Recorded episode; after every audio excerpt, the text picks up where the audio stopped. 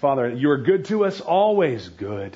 Lord, um, the scriptures are clear about your character. And we expect, like, uh, like Tozer said, that all the attributes of God are, on, are, are for us in Christ.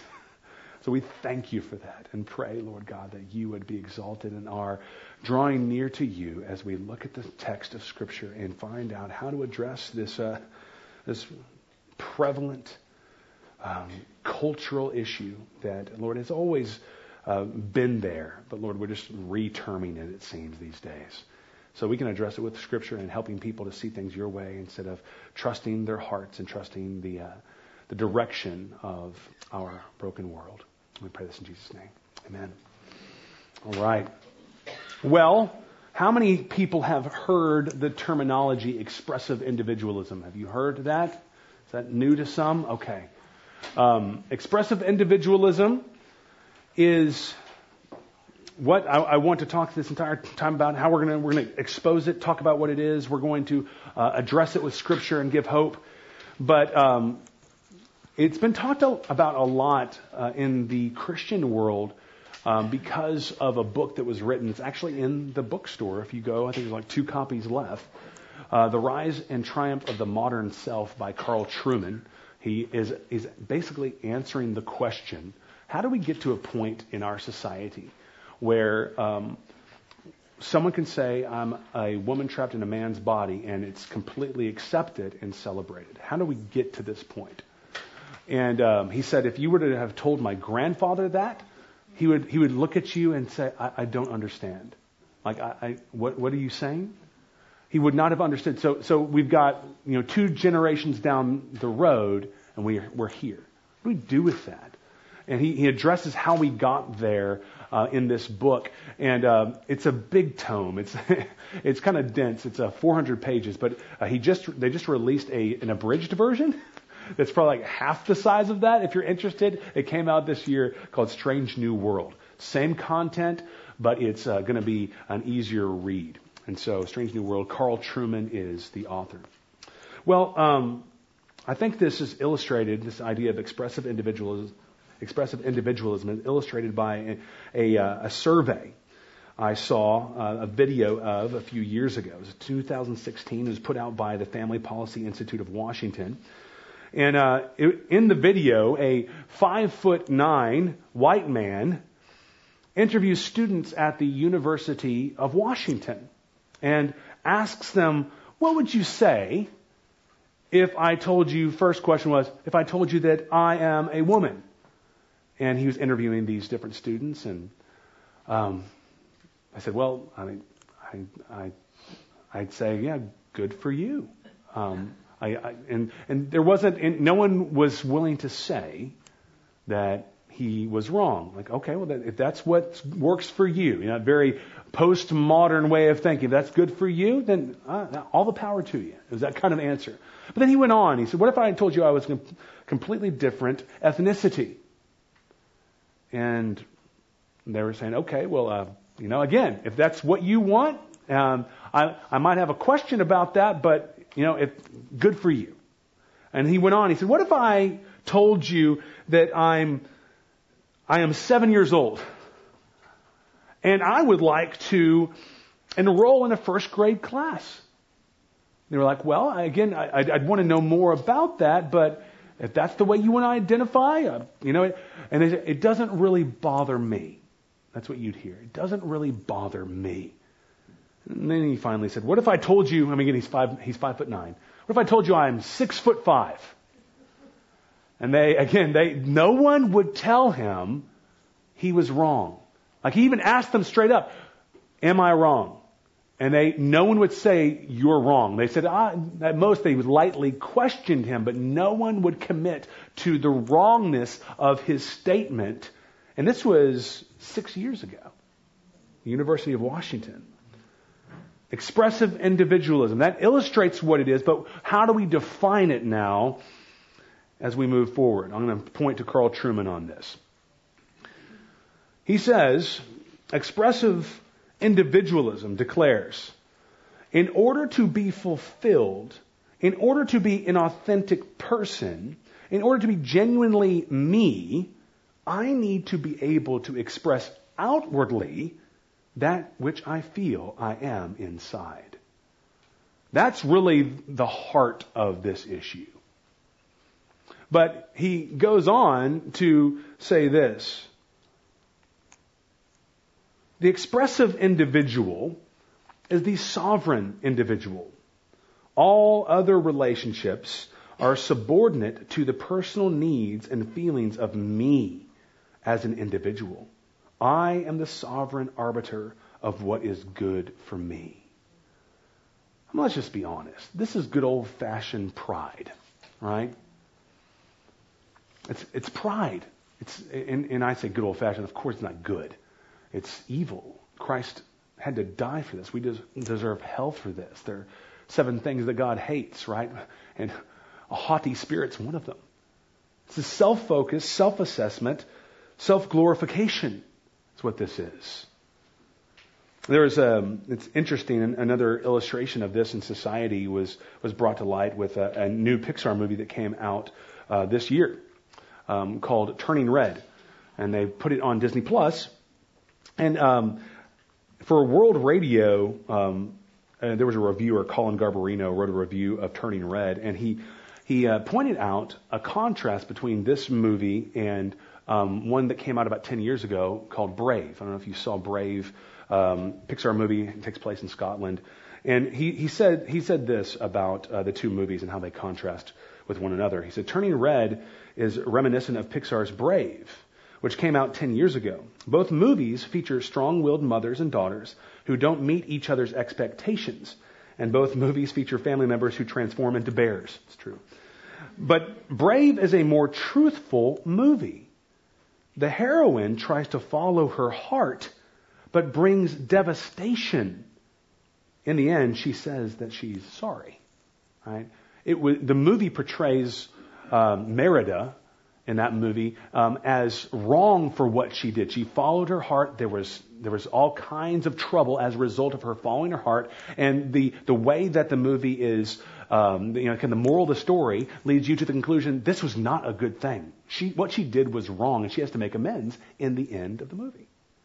Not so with Turning Red, right? Um, the if you could call her heroine, the main character, she ends up destroying the, the city of Toronto, but in the end, though she was following her heart and she was leaving destruction in her wake, everybody admits that she was right for following her heart and expressing herself and bringing the inside to the outside. Right? Garbarino says, turning red teaches kids that you can do whatever you want as long as you stay true to yourself true to who you are. And the good news, according to Pixar, is that you're free to decide who that's going to be. The rest of us, it's our job to affirm you and your decisions. So that's that's just just ten years in a message put out by um, a secular company, right?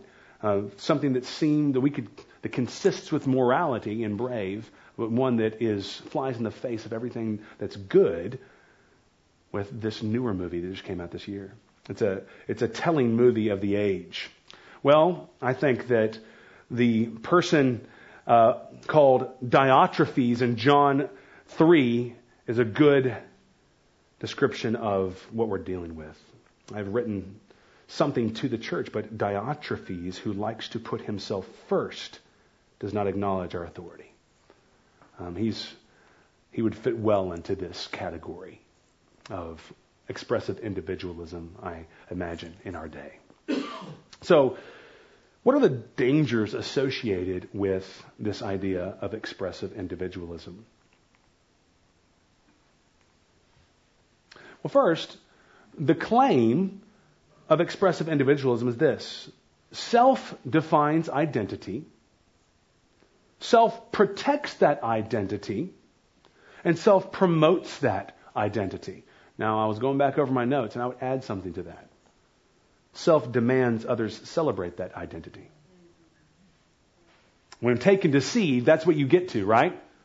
You demand other people affirm and celebrate your identity that you've determined that you have. You've decided it. Remember, the, the, the expressive individual is the sovereign individual. What is this? Why is this a problem? Well, first of all, it's a defiant rejection of God, who is the ultimate authority, who made us and gave us our identity as his image bearers, Genesis 1:27. God decides who we are, right? He made us. He decided that we were his image bearers. Male and female, he created us as image bearers. And as image bearers, like we've talked about before, I think we talked about this last month, um, we are created to show the world what God is like, to reflect Him in this world. That's who we are. That's, that's uh, at the core of our identity, God's image bearers, to reflect and to show who He is in this world. So we don't get to say who we are, God does, because He is Creator. This is also a defiant rejection of Christ. Since He died so that we would live our lives for Him and not ourselves. 2 Corinthians 5.15 is a wonderful verse. Right? And He died for all that those who live would no longer live for themselves, but for him who for their sake died and was raised. We, we were saved so that we would end a self-centered life. That we would turn from self-focus and self-assessment and, and self-promotion to Christ promotion, right? Trusting Him, obeying Him, seeking Him, following Him, not our own hearts. He died that we would die to self, right? And live righteous lives for Him, pointing to Him and following Him. This is also a defiant rejection of the call of discipleship. Luke 9:23, right?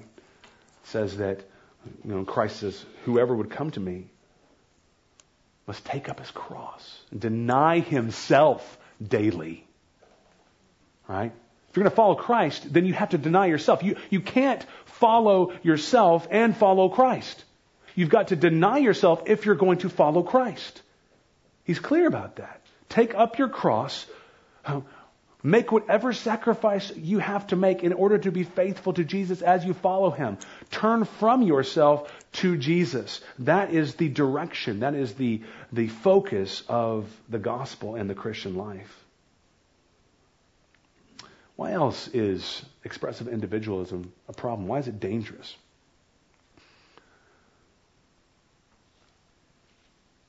Taking expressive individualism to seed moves toward chaos, not unity. There's this great clip that I saw uh, that Denny Burk posted on his um, website recently. Uh, it was Martyn Lloyd-Jones being interviewed by the BBC in 1970. And um, really, the interviewer was um, talking about expressive individualism without using that terminology. This, idea of self-expression, self-actualization, using that kind of terminology, asked him what he thought about this, and here's the answer that he gave. He says, the more man expresses himself, the worse things become.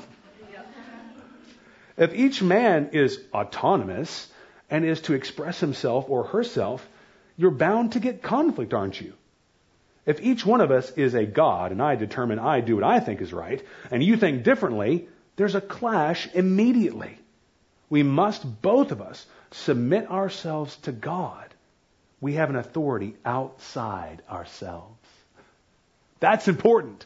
Right? You, you believe that you're autonomous and you get to call the shots for your own life. If I think the same thing about me, that I get to call the shots for my life and I've got to express myself outwardly, well, what if it's a direct contradiction to what you think about yourself?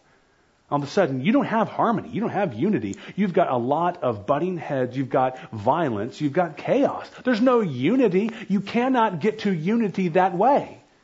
It's antithetical to unity. It leads to chaos. What leads to unity is people saying, I'm going to submit myself to God, my Creator, in Christ. And I believe that He is my authority, and you believe He's your authority, and you believe He's your authority, and we all submit to Him. That's the only way you get unity. Look with me at Ephesians 4.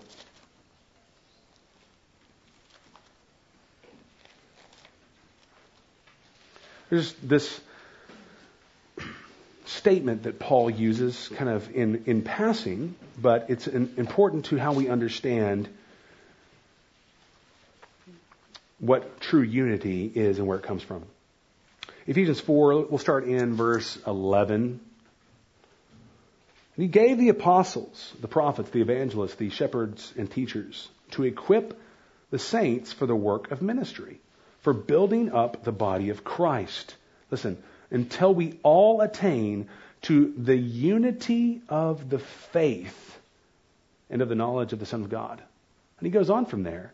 But that, that terminology, the, the unity of the faith, what does that mean? It, the faith there, when he says the, the faith, he means the body of doctrine that makes up Christianity, right?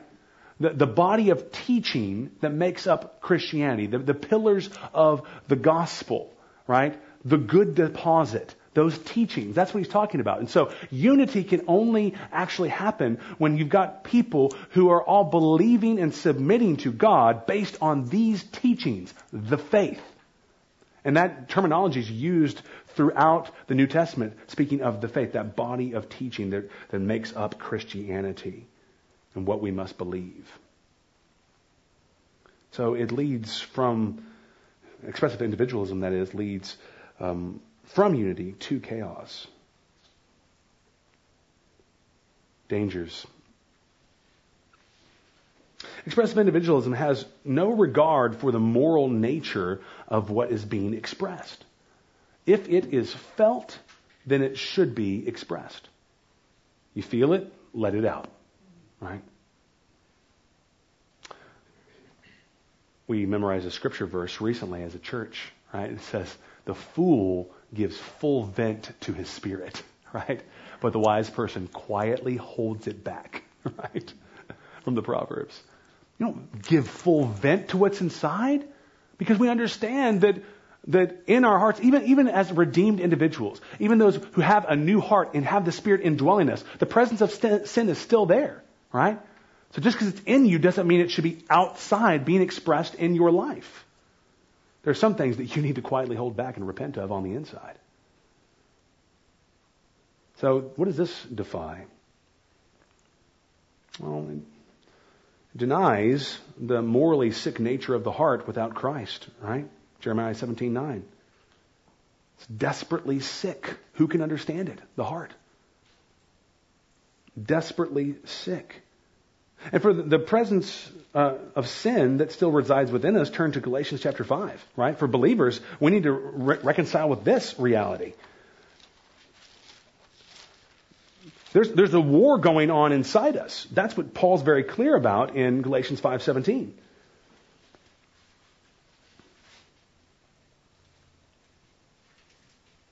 For the desires of the flesh are against the spirit, and the desires of the Spirit are against the flesh. For these are opposed to each other to keep you from doing the things that you want to do. We have to square with that so that we understand that just because it's on the inside doesn't mean we should be expressing it on the outside.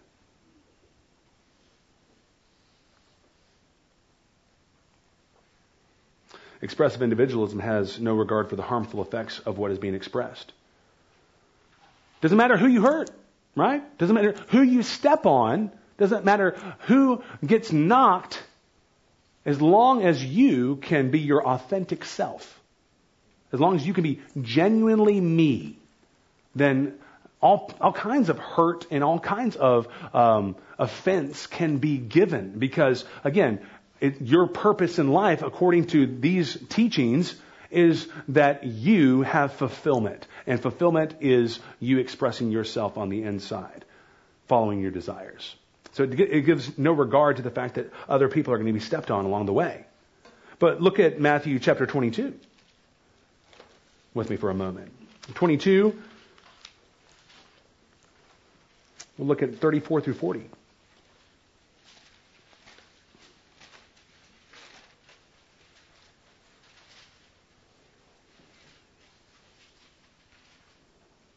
But when the Pharisees heard that he had silenced the Sadducees, they gathered together, and one of them, a lawyer, asked a question to test him. Teacher, which is the great commandment in the law? And he said to him, You shall love the Lord your God with all your heart and with all your soul and with all your mind. This is the great and first commandment. And a second is like it you shall love your neighbor as yourself. Loving your neighbor as yourself. I mean, that was um, that that's that was proclaimed in secular uh, secular organizations and schools when I was growing up, right? But now it's the opposite of that. Even even the secular world got that you should treat others the way you want to be treated, but all of a sudden now, if you're loving people, well, that can't that can't consist with or gel with the fact that you're supposed to let your inside out, right? Your desires are to be expressed outwardly. Um, doesn't matter who gets hurt. That's not love. Love is when you're loving, you're thinking of somebody as more important than yourself, right? You're valuing them. You're seeking their good above your own. And so you're in contradiction to the second great commandment and the call to consider others as more important than yourselves, which comes right out of Philippians chapter 2, right? If you're going to be like Christ, then consider yourselves more significant than yourselves because that's what he did when he came from heaven to earth to the cross.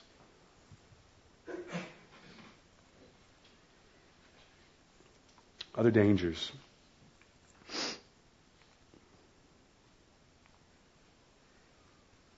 Because feelings are the ultimate authority in expressive individualism, everyone who questions or confronts the expression becomes an enemy. You, you tell me I'm wrong, you tell me that this is not right for me, I cancel you, right? To use some terminology of our day get you out of my life. Here's, here's another word that's being thrown around a lot, people. Toxic. Right? Brothers and sisters, that, that I've heard that used a lot from people. If, if somebody has disagreed or said something that is, is uh, difficult to hear, it's very easy to say, that person is toxic. You cut that person out of your life. Right? Just because they disagreed or they said something that was hard for you to hear or uh, they didn't affirm something that was wrong in your life doesn't mean that they're toxic, right? Um, what happened to, when it comes to Christians, loving reproof, right? The wise person loves reproof, Proverbs 9 8. Loves correction. But it's, it's the foolish person who rejects it and just becomes automatically defensive and throws up a wall. But you're an enemy if you do what I don't want you to do or say what I don't want you to say, or if you don't celebrate, affirm, and agree with me. Um,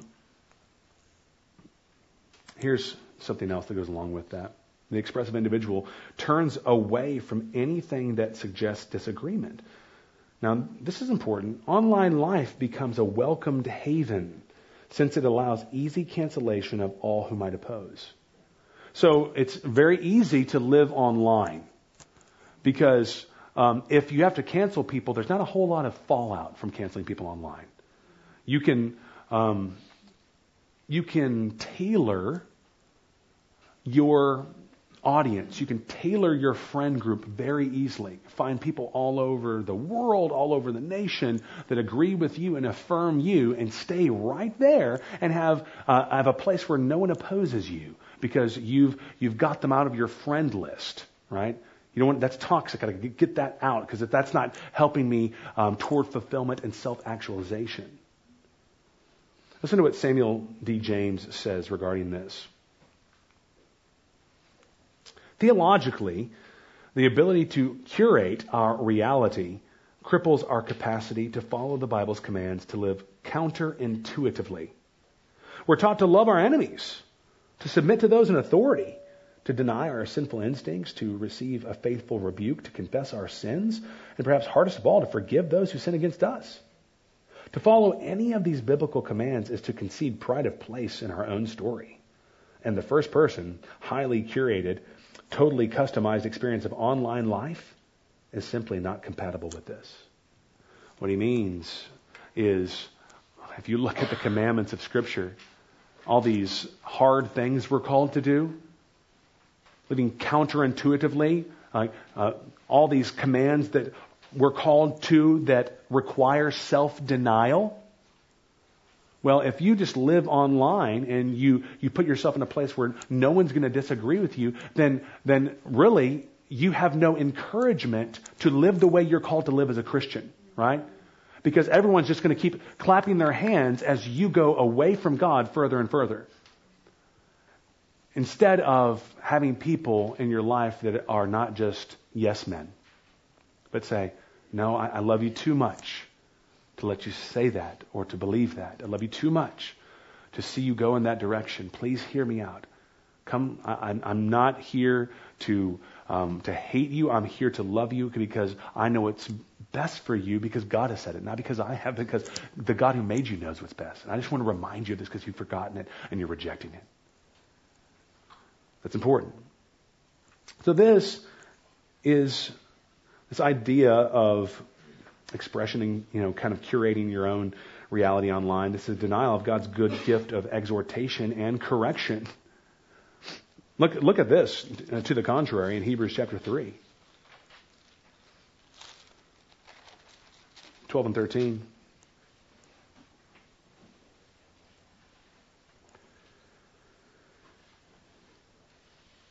Take care, brothers, lest there be in any of you an evil, unbelieving heart leading you to fall away from the living God.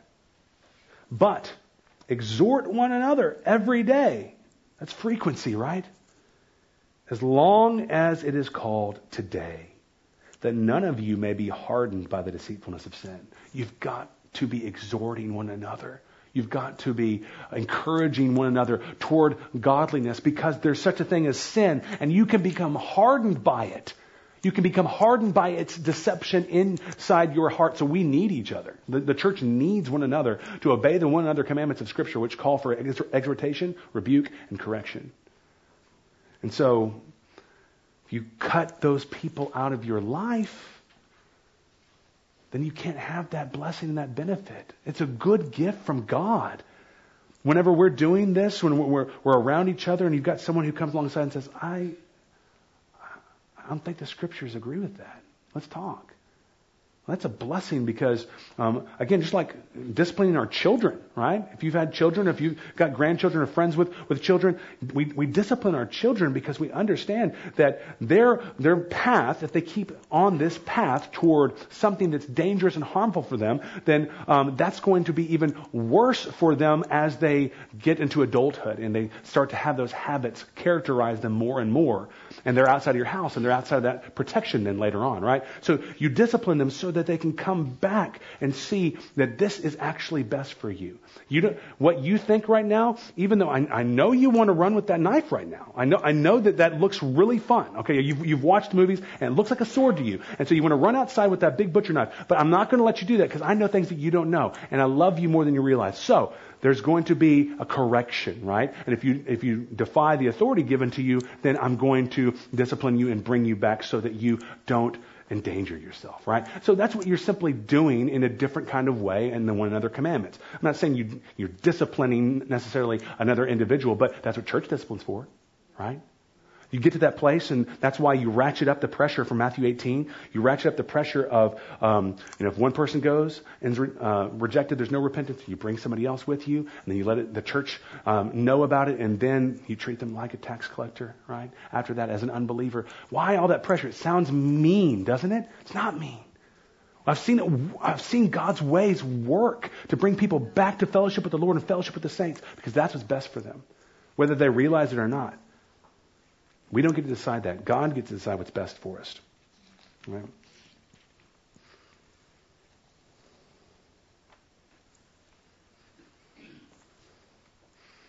What are problems resulting from expressive individualism that we need to be prepared for? Prepared to address in, in counseling situations. Spouses who are calling it quits on their marriage because they've been denying their feelings for too long. This is Right now, there's a lot of this going on.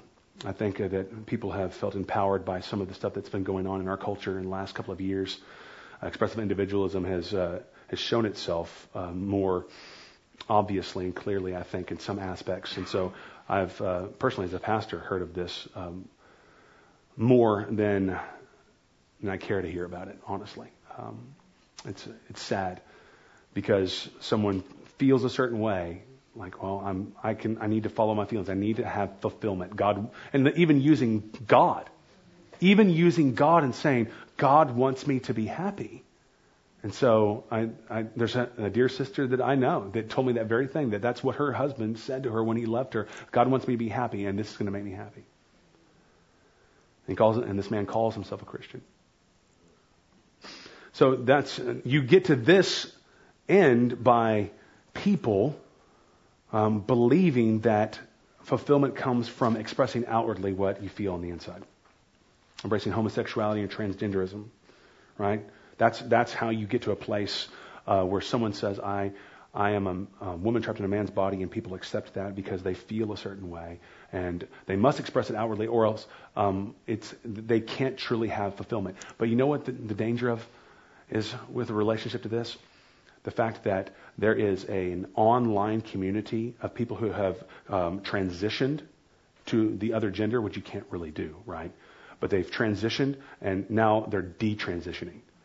There's, there's a whole, uh, I, I, think it was Denny Burk who said this. Um, there's a whole a community on TikTok on giving their detransitioning stories about it was not what I thought it was going to be. Uh, they lied to me. It's, I have, I'm not fulfilled. My life is worse as a result of it because they followed their hearts. And of course, they went against God's design. And so there's not going to be anything that's going to be better for them.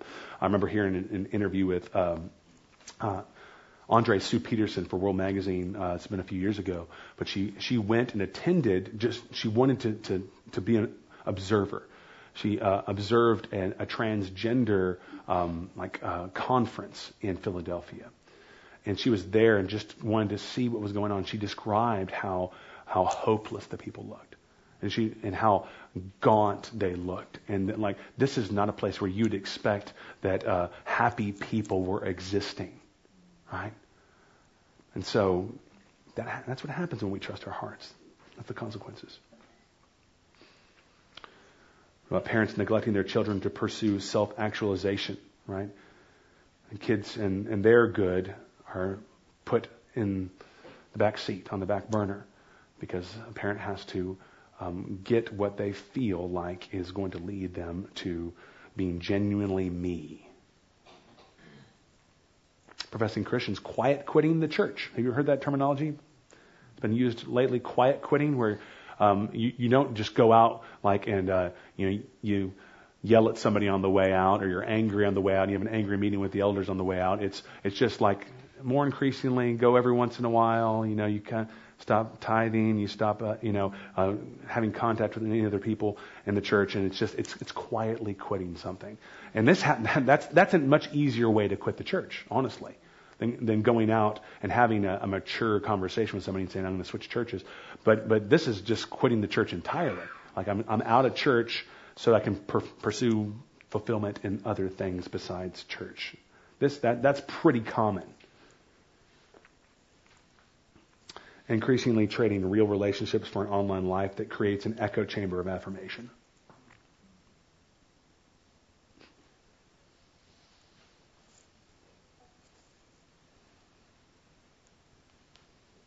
So what do we do with this? Where's the hope, right? it's a lot of. so what do we do with this in terms of biblical remedies? What are the biblical remedies for expressive individualism?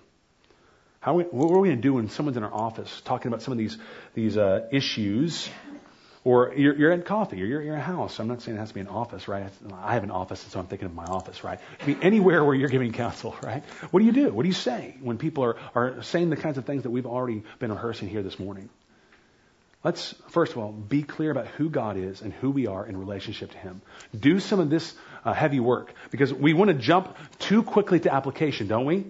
We're going to jump to application, but you've got to establish application on doctrine, on the truths of God, who He is, and what He's done for us in Christ. So spend time on this. Who is God in the first place? Right? Um, who are we in relationship to God? Let's let's walk through some of these these aspects of who God is. God is creator.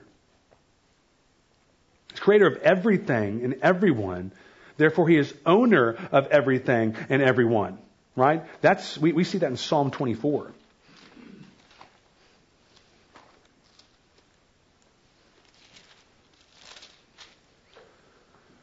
Verses 1 and 2.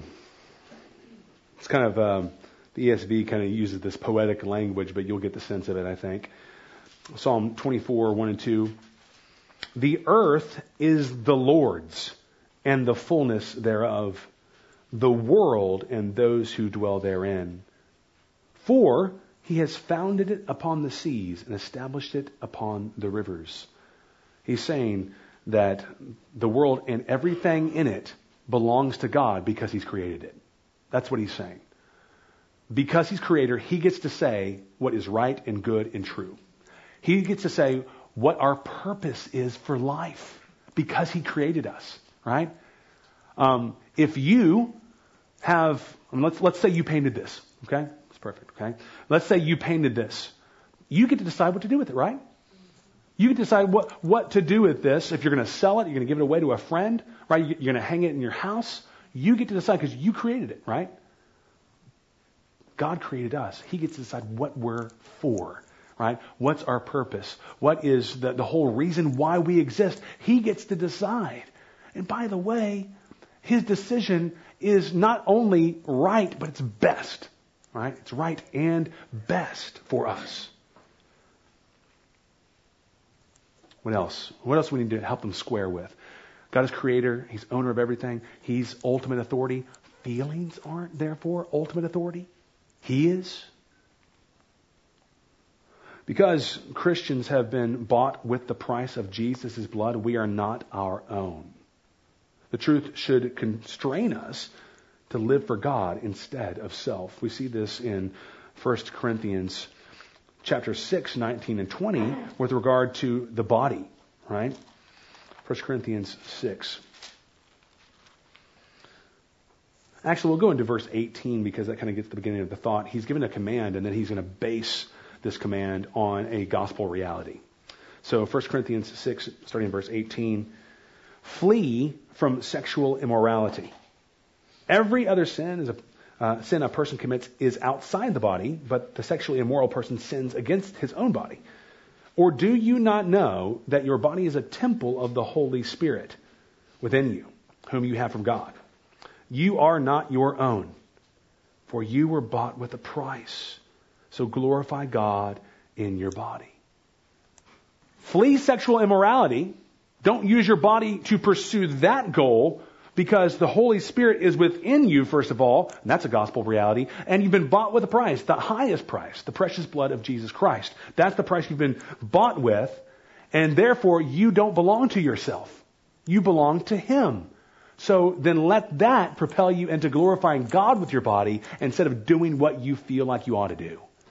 Right? So helping them to see that the idea of ownership is a good thing when it comes to the gospel. In, in, our in our world, that's that's like a curse word, like someone else owns me, right?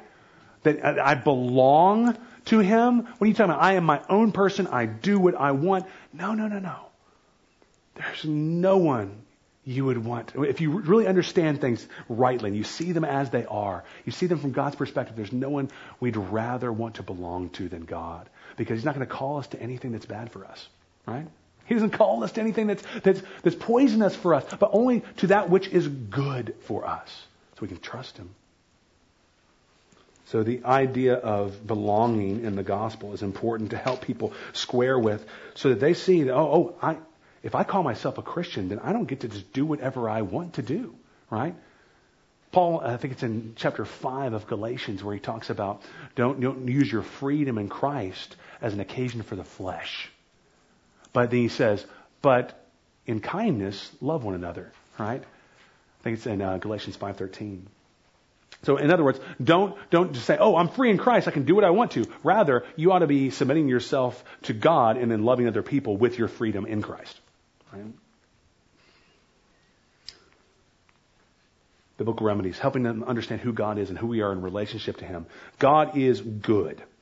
Right? So we know we can trust Him. When, it, when He calls us away from expressive individualism to a life of representing Him, that's good. Right? Um, in Psalm 119, verse 68, it's that text where, where the psalmist says, God, you are good and you do good, right? You are that. You don't just do good things. You, you, you are innately good. You are good through and through, and you do that which is good. And so, if He is good, then we can trust Him. We don't have to doubt that what He's calling to, uh, calling us to, is, is bad for us in any way. It's not. Just because something is hard, and just because something hurts, doesn't mean it's bad, right? We we tend to think suffering, hurt, pain. This is not easy. That must be bad. That's not the way God thinks, because He knows that we need to die to ourselves, and we it's it's a sometimes a painful process to become more like Christ which is the best thing for us. And, and by the way, even though we know that Jesus was a man of sorrows, right? The sorrows that he was carrying were our sorrows, right? That's why he was a man of sorrows. But if we understand the person of Christ correctly, and the fact that he never ever sinned, he's the most joyful human being that ever lived, right? So you become more like Christ, you become more like that as you do so. God is not a cosmic killjoy and the prohibitions he gives us. He is always seeking our best through the self denying commands of his word. Look with me at Psalm 119, starting in verse 161.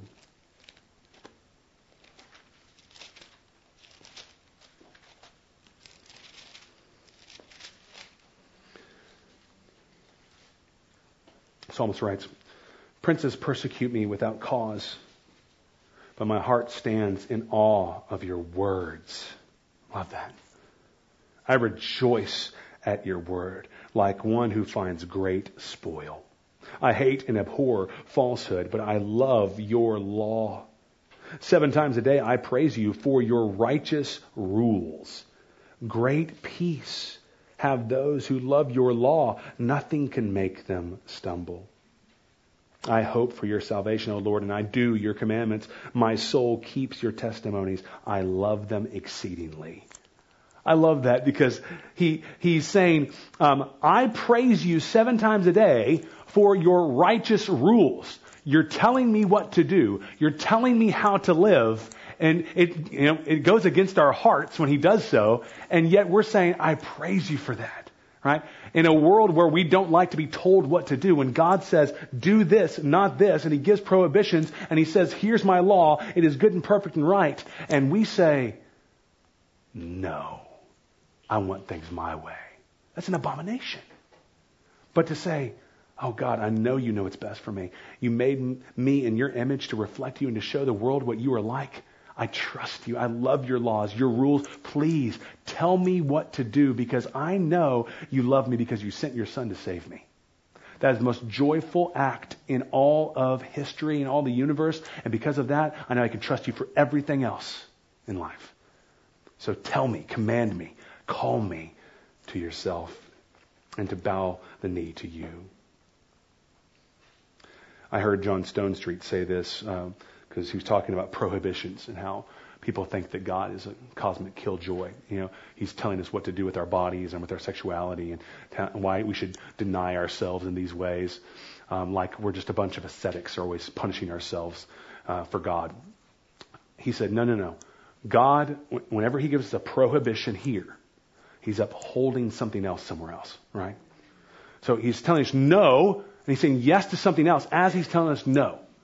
So, yes, no to this form of sexuality, yes to this form, and because he wants to bless us. He knows what's best for us. So he's pointing us to that channel of doing things his way for his glory that is absolutely joyful and peaceful for him, uh, for us as we, as we glorify him, right? So, as he prohibits us, he's actually upholding his way. And we need to turn to his way and trust that it is best and right.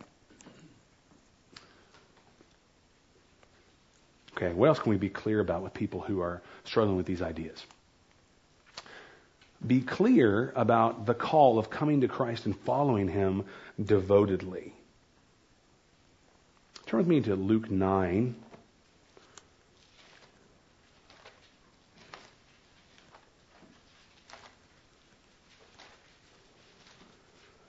We already talked about verse 23 in Luke 9, but 24 comes right after it.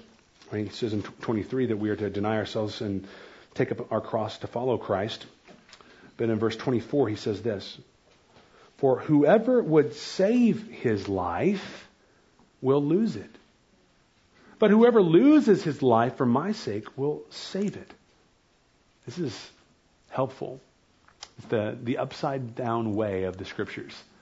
But really, it's right side up because we're the upside down way, you know, in the way we think, fleshly, right?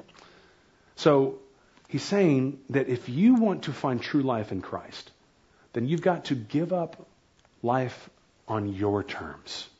Lose your life on your terms. When you say, I want my life to be this way because that's what I want and that's what I desire, lay that down, lose that life, so that you can find true life, eternal life in Christ.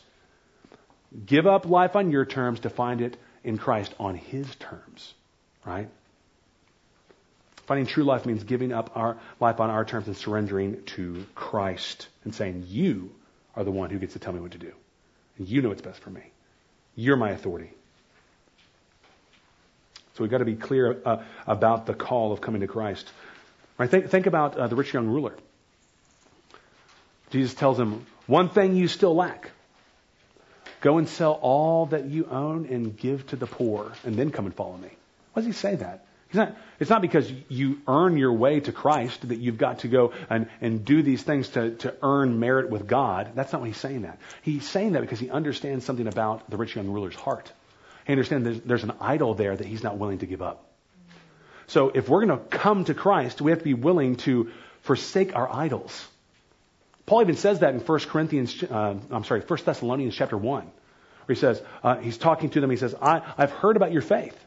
You've turned from idols to serve the living and true God. That, that's the way you come to Christ, by laying down your idols and coming to Him, right? Forsaking life on your terms to find it in Him. It's very clear when it comes to the me centeredness, the, the, the idea that self decides and defines identity, that self protects that identity and self promotes that identity. No, that doesn't square with anything because God defines our identity, doesn't He? Right? And He wants us to promote Him and not ourselves in our life for Him. We also need to be clear about the new identity we've been given in Christ. The new identity 2 Corinthians 5.17, right? Whoever's in Christ is a new creation. The old is gone, the new has come, Paul says. But what, what are some aspects of this new identity that we need to square with and help our counselees see this is who you are? If you're in Christ, this is who you are, period. Look with me at Galatians chapter 4. Galatians chapter 4, 4 through 7.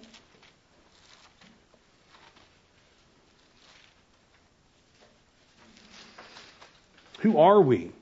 Because God gets to decide that. We don't decide that. Paul writes, But when the fullness of time had come, God sent forth his Son, born of woman, born under the law, to redeem those who were under the law, so that we might receive adoption as sons. And because you are sons, God has sent the Spirit of His Son into our hearts, crying, Abba, Father. So you are no longer a slave, but a son. And if a son, then an heir through God. They're sons and daughters of God. Right? And First Peter chapter 1, he, he calls us to be obedient children, and so be holy as he is holy, right? So if you're going to be if you're going to be children, you have to be obedient children, right? You belong to God. You're in His family. You have a new name. You have these privileges that come along with being in Christ as an adopted child of God. And now He's going to call you to a life of obedient, uh, childlike faith, right? Be an obedient child to Him in your new identity, right? Your sons and daughters. And we're also citizens of heaven. Right? Paul says that in Philippians 3:20. Citizens of heaven. We got to ask ourselves, in being citizens of heaven, are we living according to the values of heaven, so to speak, right? the laws of God, the things that He says are good and right, that are characteristic of, of what will be our reality in heaven when we get there. because the flip side of this is that we are exiles in this world. 1 Peter 1 2, right? Exiles. We don't belong here, in other words. Are we acting like we belong here? Are we, so if, if we're just going along with, with, with, the grain of society and this world that is following after the prince of the power of the air, Satan, right? If we're following after Satan you know, with the grain of this world, then there's a problem because we don't belong here. Therefore, we should not be uh, latching onto the values of this life in this world because this is not our home. This is not our home. We're also slaves of God. That's the language that Paul uses in Romans chapter 6. Slaves of God. That, that's strong terminology. Verse 22 of Romans chapter 6 But now that you have been set free from sin and have become slaves of God, the fruit you get leads to sanctification and its end, eternal life. You're slaves of God. So, so we have been set free from sin. The shackles to sin, the dominion of sin, is no longer our reality in Christ because we're united to Him by faith. Okay? So what that means then is that we are bound to do the will of God, right? We, we see ourselves as slaves to do His will, and He is a good master. All that He commands is for our good. He's a good, good master. We can trust Him. And so do we, we see ourselves as bound to do the will of God. That true freedom from sin is not freedom to do whatever we please, but it's freedom to do whatever we ought, right? That's what the scriptures are clear about when it comes to who we are in Christ. Not free to do what we want, but free to do what we ought. And by the way, as you're conforming to the image of Christ, what we ought to do becomes increasingly what we want to do, right? As we grow into the image of Christ. Because uh, I, I, think I think that's why in um, in John 15 verse 7, whenever he says, Christ is saying, "If my words abide in you and you abide in me, ask whatever you wish and it will be done for you." I think the reason why we can ask whatever we want and it will be done for us is because if His words are abiding in us, then our prayers are going to be reflected, reflective of that reality, right? So we're praying that which has been informed by Scripture. When the Scriptures are in us and we're immersing ourselves in Scripture, then of course we're going to be asking and praying for the things that delight God's heart because what's in us is His Word, right? And so we're going to be praying according to His will. And that's why He says, ask whatever you wish and it will be done for you. So as we are growing in Christ, we, we have our heart. It becomes more and more like the heart of Christ. And that comes out in our lives. Okay biblical remedies, be clear that identity and lifestyle go hand in hand. I taught on identity to our youth. We had a, a youth camp this summer at our church, and so we went out to a, uh, a place in Glen Rose, and, and so I got to do the teaching out there. And so I taught four nights on identity and what God says about identity in Scripture because they're growing up in this world, right? They need they need this. And so I, I was clear on this point. Lifestyle uh, and identity go hand in hand. And I used an illustration that I, I found uh, an article from 2012 that uh, said that Obi Wan Kenobi was arrested for a hit and run. And um, and it was also discovered after he was arrested that he had a uh, a record for petty theft. Okay. But come to find out, it was not that there's some kind of real multiverse where Obi-Wan Kenobi came into our world and started, you know, protecting. No, it was rather that a man won a thousand dollars off a radio show if he was willing to change his name legally to Obi-Wan Kenobi. So he did. Um, but it wasn't like the new name changed his lifestyle, right?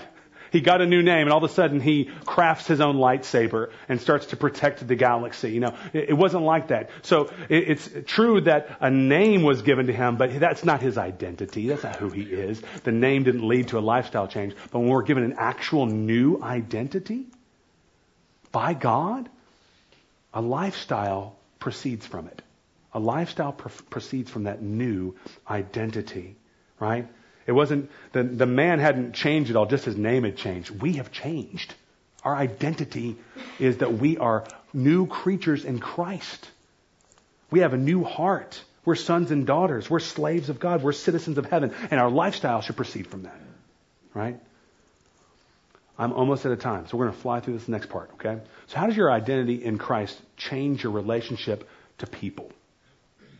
Okay?